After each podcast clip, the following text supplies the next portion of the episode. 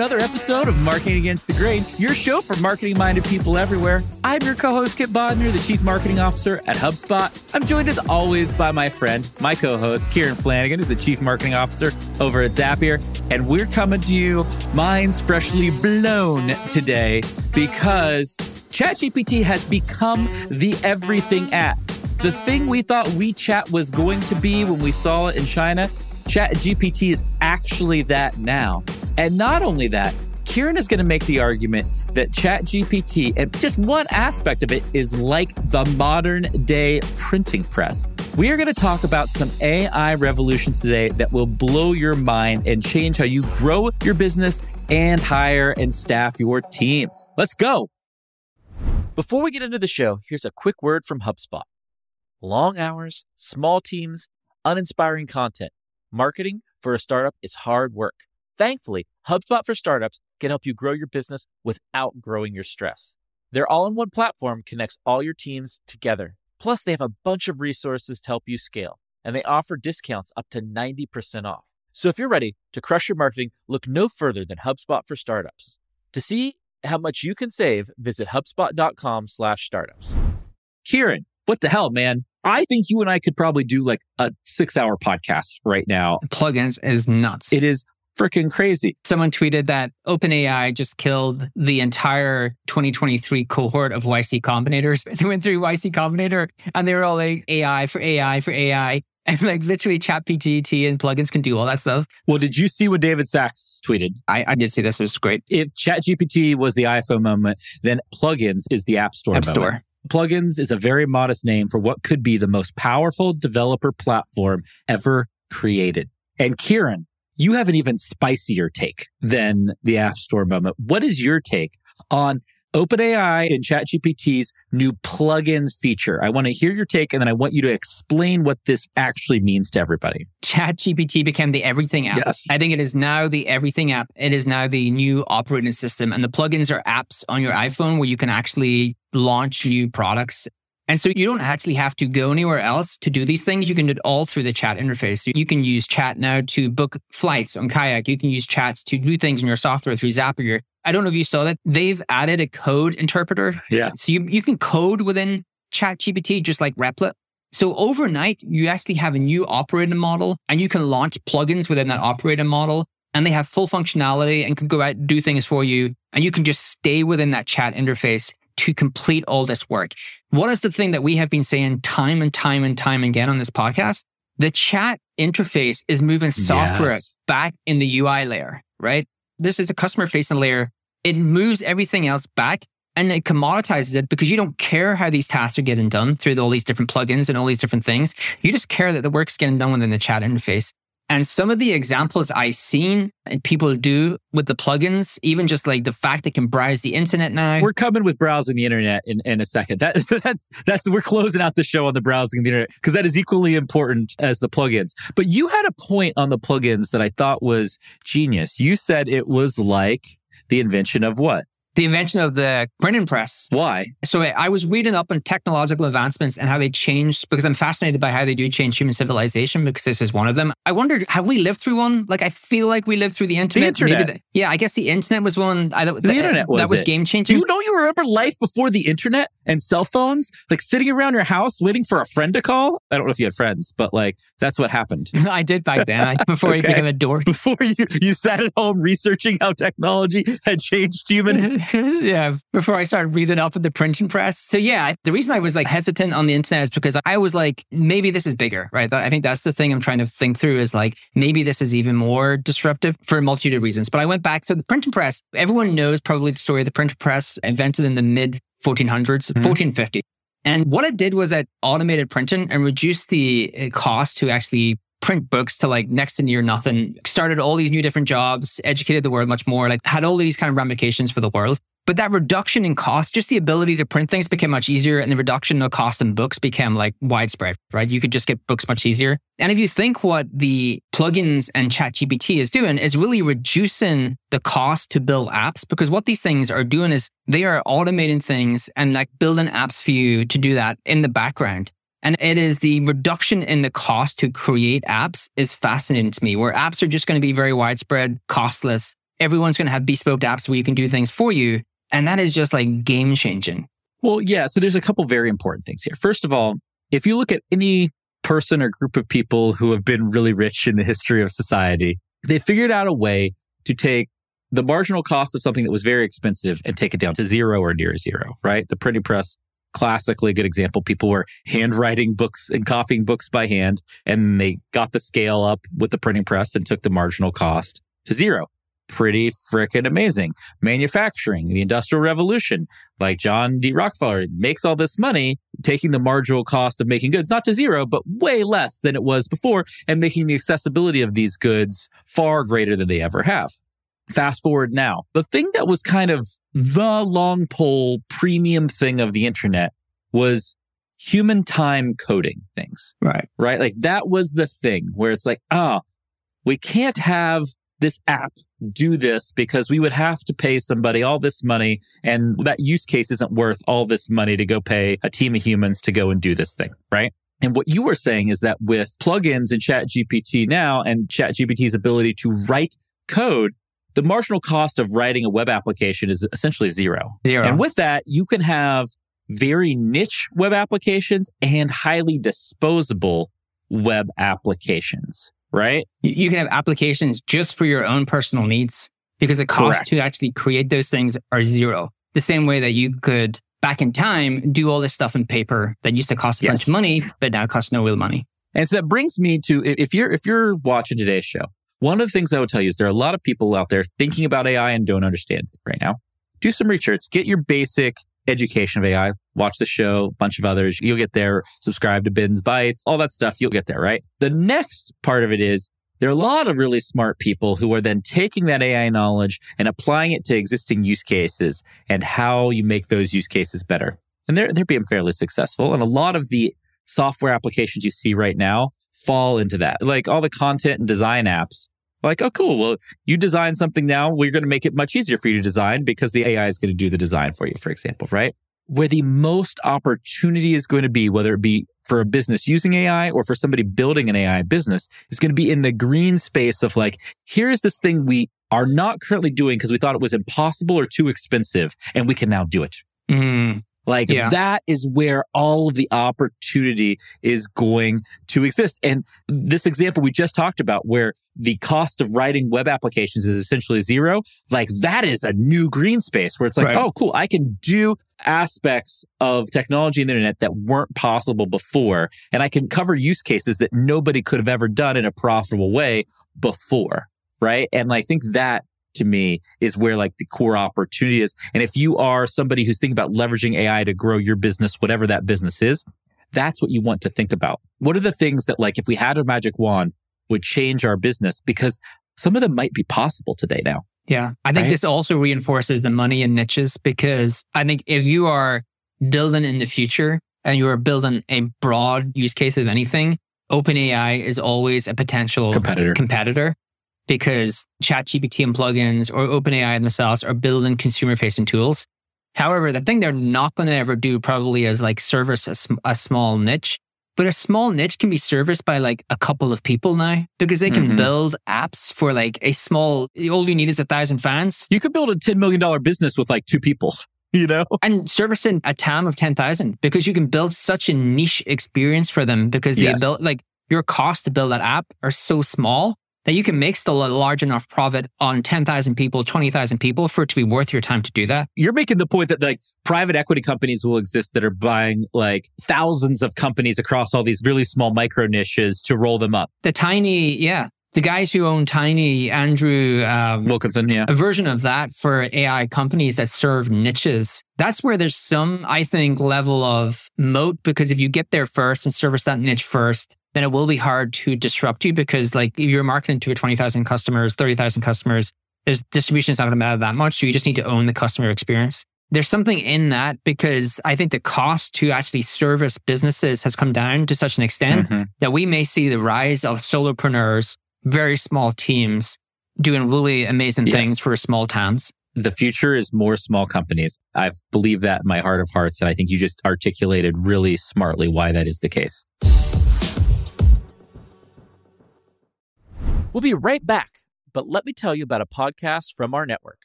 Truth, Lies, and Workplace Culture is brought to you by the HubSpot Podcast Network, your audio destination for business professionals.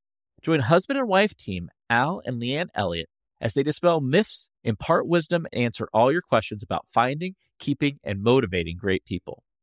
Their audience loves the show's unique blend of theory and practice, which helps business owners and leaders simplify consumer psychology. If you enjoy learning what makes people tick, then this is the show for you. Recently, they did an amazing episode on what makes your team say yes, exploring the psychology of influence. Phil Agnew shares his rich experience in behavioral science and delves into the intricate psychology of influence. They explore the fine line between influence and manipulation, uncovering how subtle cues and messaging impact team decision making and motivation.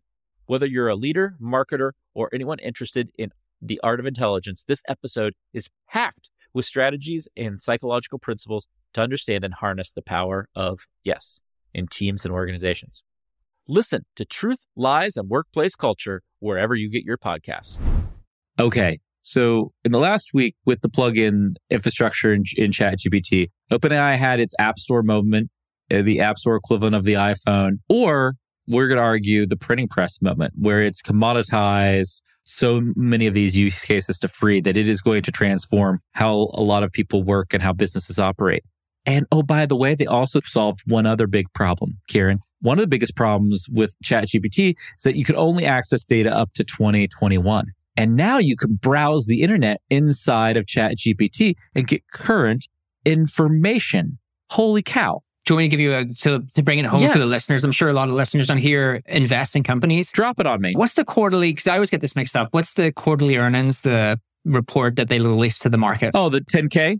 Yeah. So someone was showing how they put all of, so the companies they invest in, they put the 10Ks into ChatGPT so they can just query them. I was like, that is so awesome. It's like you can just get the, you, so ChatGPT will give you the highlights, but then you can actually just query on that report. So you don't have to read it. Like, tell me what they said about this. Tell me what they said about new product releases. Tell me what they said about forecast. It's just like, why am I ever going to read any of this stuff? Like, I'm just going to put it into ChatGPT, get a summary and ask it a bunch of things. Well, also, by the way, if you are not curious and can't learn, get the hell out of life right now.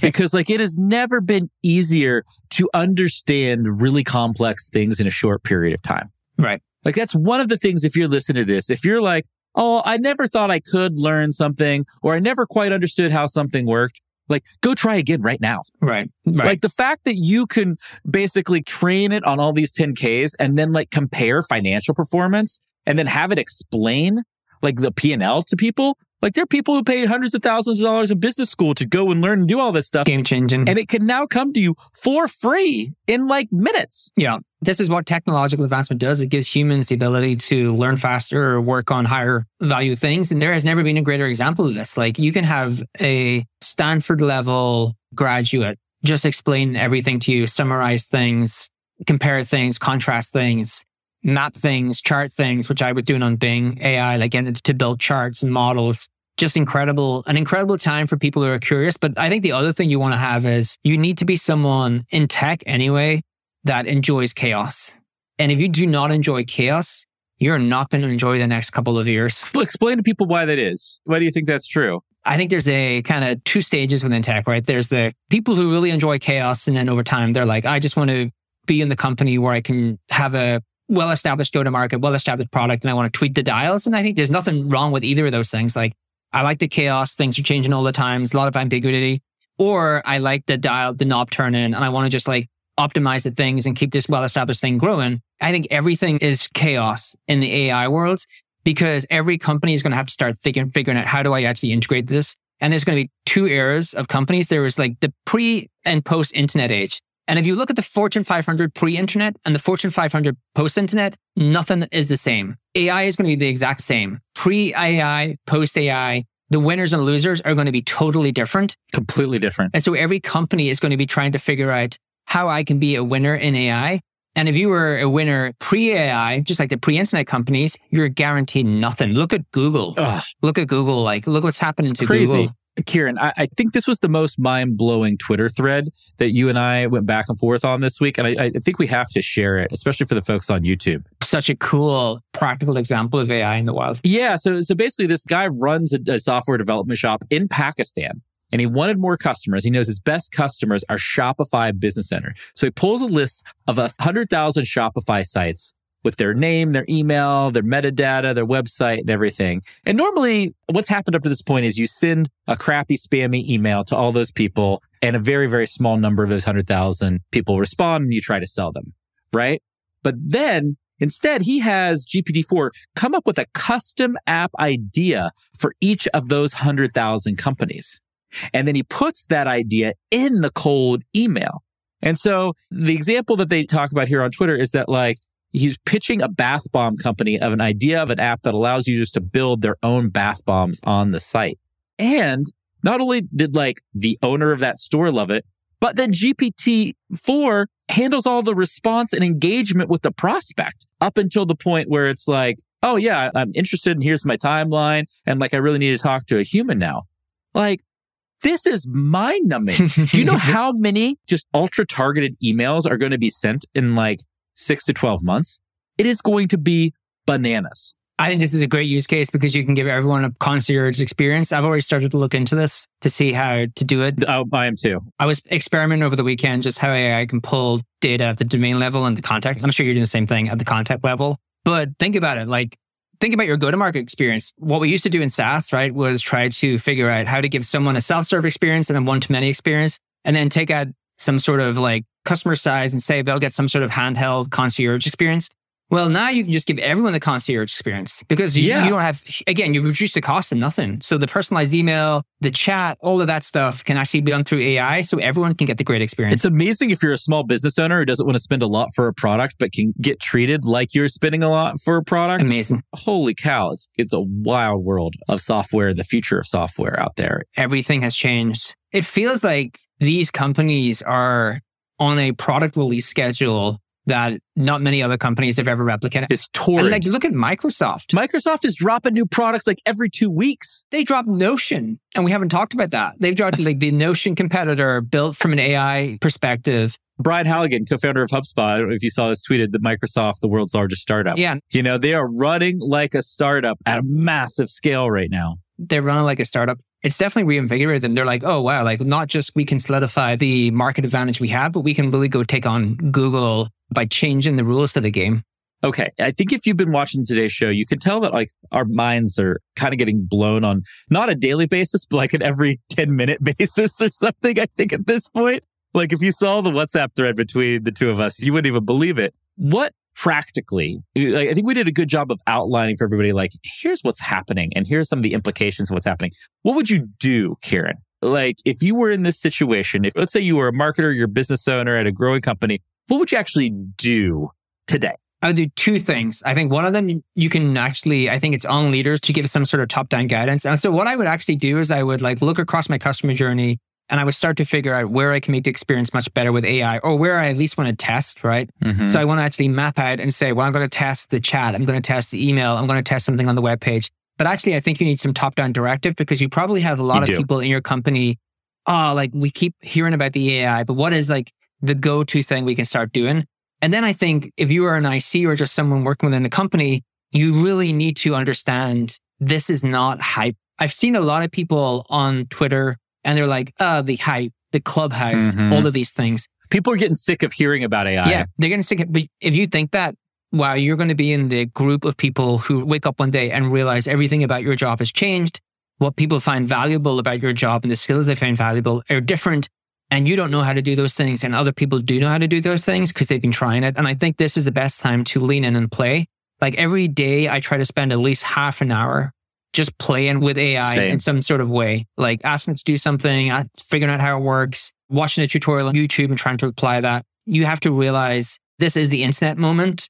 Then there was a like a large gap between people who started to use the internet very early and those who used it much, much later. And by the way, all the people who used it really early became very rich, 10 to 100x more successful. Yeah. Like it really played out in a pretty crazy way. Yeah. I love that advice. I want to try a few other things on you. I think you have to designate somebody as like the directly responsible individual for AI Mm. because I think there are a few things, which is of the tools we use now, like, do they have AI features and can I go and adopt and better use them? How do I get access to the right AI infrastructure, whether it's OpenAI, Midjourney, Stable Diffusion? There's a lot of like core platforms out there. And then how do I start building a testing roadmap? And that dovetails into a couple of my other points. One, and I think you have to have a key group of people, leaders in the company or on your team that do a weekly stand up on this. Like, we're going to do a weekly stand up. I'm going to be in that weekly stand up and like, we're going to go. We're not going to screw around. We're going to do it. And the next thing you need to do is be clear what your short term and long term opportunities are. Like, I think you nailed some of the short term opportunities. And I think of the short term opportunities as like, how do you take the things you're doing right now and make them way better? And that's like, how do I make my website chat way better? My automated marketing or sales email outreach way better? All of those things, like, that's great. And then I think there are new things that are completely net new that you can do. I got some crazy ideas I want to talk with you outline. They're uh, not, they're too good to give away on the show yet. And how do you prioritize those two kind of groups and buckets of work together, like the short term and the long term? And how do you basically reprioritize and shift people's time and focus around to go much harder? And then you would say, wow, that seems like a lot of thrash and a lot of distraction. Like, why would I do that? Like, I hear you, Kieran, that it's big, but like, what does that actually mean? I would posit to you, Kieran, like, let's talk about the chat email example, which is, I think, going to be a very popular thing, especially for B2B companies. What do you think that could do to your conversion rate of those channels? Do you think it's a 5% increase, 20% increase, 100% increase? Like, what do you think it does? I don't know how big the increase is, right? Unless you have some data, but I think it's. I, I've seen some preliminary tests. I think it's bigger than you think. you know what the thing is? It's on like it starts high and it erodes over time. That's my thing is like the earlier you are, the bigger the benefit that erodes over time, but everyone else is getting in at a lower point.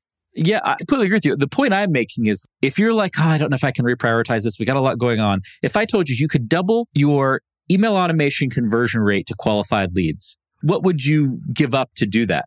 I think most people I talk to in marketing would be like, I would do anything to do that. Right. They would, they would literally be like, what, what do I need to do to do that? And I'm telling you, you could do it. Like I'm seeing all the early signals. I'm seeing some experiment results that tell me that at scale, I think that's what's going to happen. And you're right, Kieran. It's not going to happen forever, right? Because everybody's going to do it and those conversion rates are going to go back down and normalize. But in the short term, holy cow, you can have 6, 12, 18 months of crazy, crazy results. Yeah. And that is worth being urgent for. If there was ever a first mover advantage, this is it. like this is what we tell you about. Yeah, there's never been a bigger first mover advantage than with artificial intelligence. This is it. Like this is the thing we've talked about forever. So we're going to keep going after the AI topic here on the show because one, there's a lot to talk about and stuff keeps happening at such a rapid pace. But we tried to kind of capstone today's show with some things that you can do today to take advantage of it all. If you have questions, you have topic ideas for other things that you want to know around AI, please leave a comment on the YouTube. Please hit subscribe. We'd love to have you join us for future episodes. And until next time, it's been Marketing Against the Grain. Thanks, everyone.